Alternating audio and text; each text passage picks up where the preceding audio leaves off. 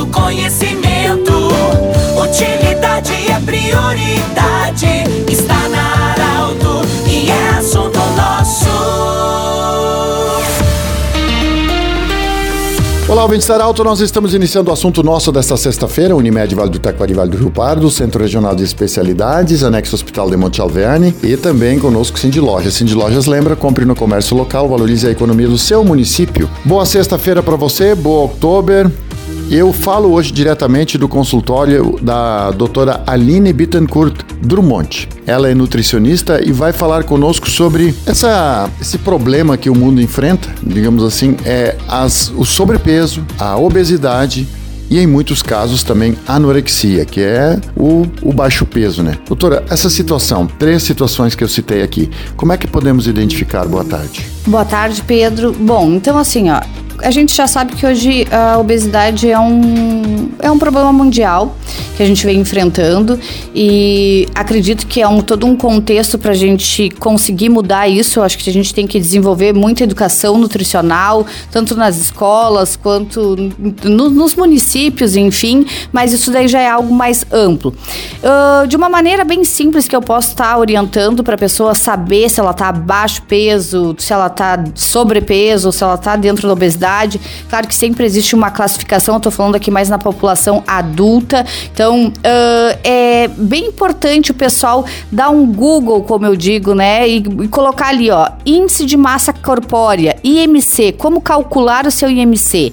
Então, na população adulta, abaixo de 18, a gente sempre vai ter uma classificação de baixo peso. Então, vai ter uma anormalidade. E ali a gente tem a classificação de 18 a 25, que estaria na eutrofia, dentro da normalidade. De 25 a 29,9 a gente já pode perceber que esse indivíduo ele tá já num risco de sobrepeso e 30 para cima a gente já consegue identificar um grau de obesidade, né? Então, claro que a gente sempre vai ter que avaliar outros parâmetros como uh, exames bioquímicos, colesterol, triglicerídeos, açúcar no sangue, mas a gente já consegue a partir deste cálculo identificar que algo não tá legal. E a própria circunferência abdominal, a gordura visceral, né? Aquela gordura na barriga. Então a gente já observa que quando soma essa classificação que tu te encontra dentro de um, de um desses parâmetros, por exemplo, com IMC de 30 e tá com a barriga, aquela gordura visceral mais elevada, dificuldade para fechar a calça, para amarrar o calçado,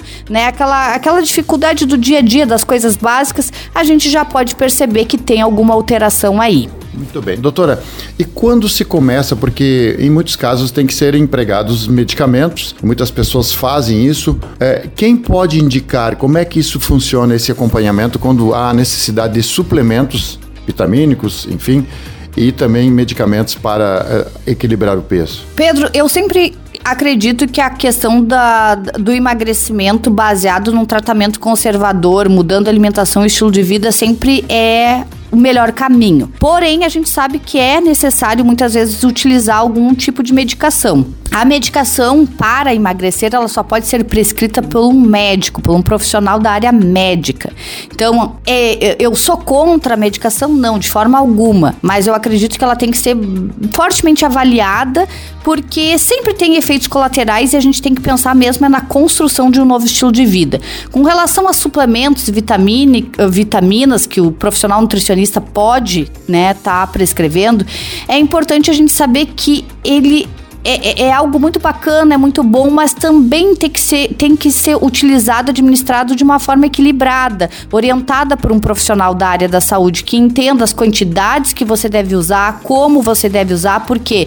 Porque está tendo um uso muito as pessoas estão fazendo uso por conta própria de suplementos, vitamina, vitaminas, só que o que, que isso acontece? Muitas vezes, ao invés de gerar um benefício, está causando um dano no órgão, né? Insuficiência renal, uh, problemas hepáticos. Então, não é brincadeira, né? Suplemento, vitamina, isso tem, tem, tudo, tudo tem um cálculo, tudo tem um, uma dose. Então, fazer o uso dessas, dessas substâncias por conta, eu acho que é um risco muito grande para a saúde, sim. Doutora Aline, é, a questão que muitas vezes, e é difícil falar sobre isso, mas em muitos momentos é preciso com que o nutricionista chame ajuda psicológica e psiquiátrica, inclusive. É, isso faz parte, é normal e aceitável isso acontecer? Com toda certeza, Pedro. A gente, nós profissionais da área da saúde, principalmente da nutrição, a gente já compreende hoje que não tem como excluir o acompanhamento desses profissionais,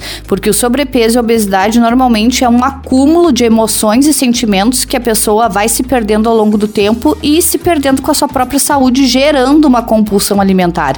Então, ter esse olhar, entender que a raiz do problema da obesidade está na tua cabeça, está no teu estilo de vida, nas tuas escolhas e que você precisa sim de ajuda é fundamental para a gente conseguir reverter esse quadro e promover saúde, que é o intuito de qualquer profissional da área da saúde. Muito bem, nós conversamos e agradecemos a doutora Aline Bittencourt Drummond, ela que é especialista em emagrecimento e performance. É, falamos diretamente da clínica, aqui do centro de Santa Cruz do Sul, para trazer essas informações muito relevantes. Do jeito que você sempre quis, esse programa vai estar em formato podcast em instantes na Arauto 957, aliás, no portal Arauto e também no Instagram da Arauto. Um grande abraço e até segunda-feira. Bom final de semana. Tchau, tchau.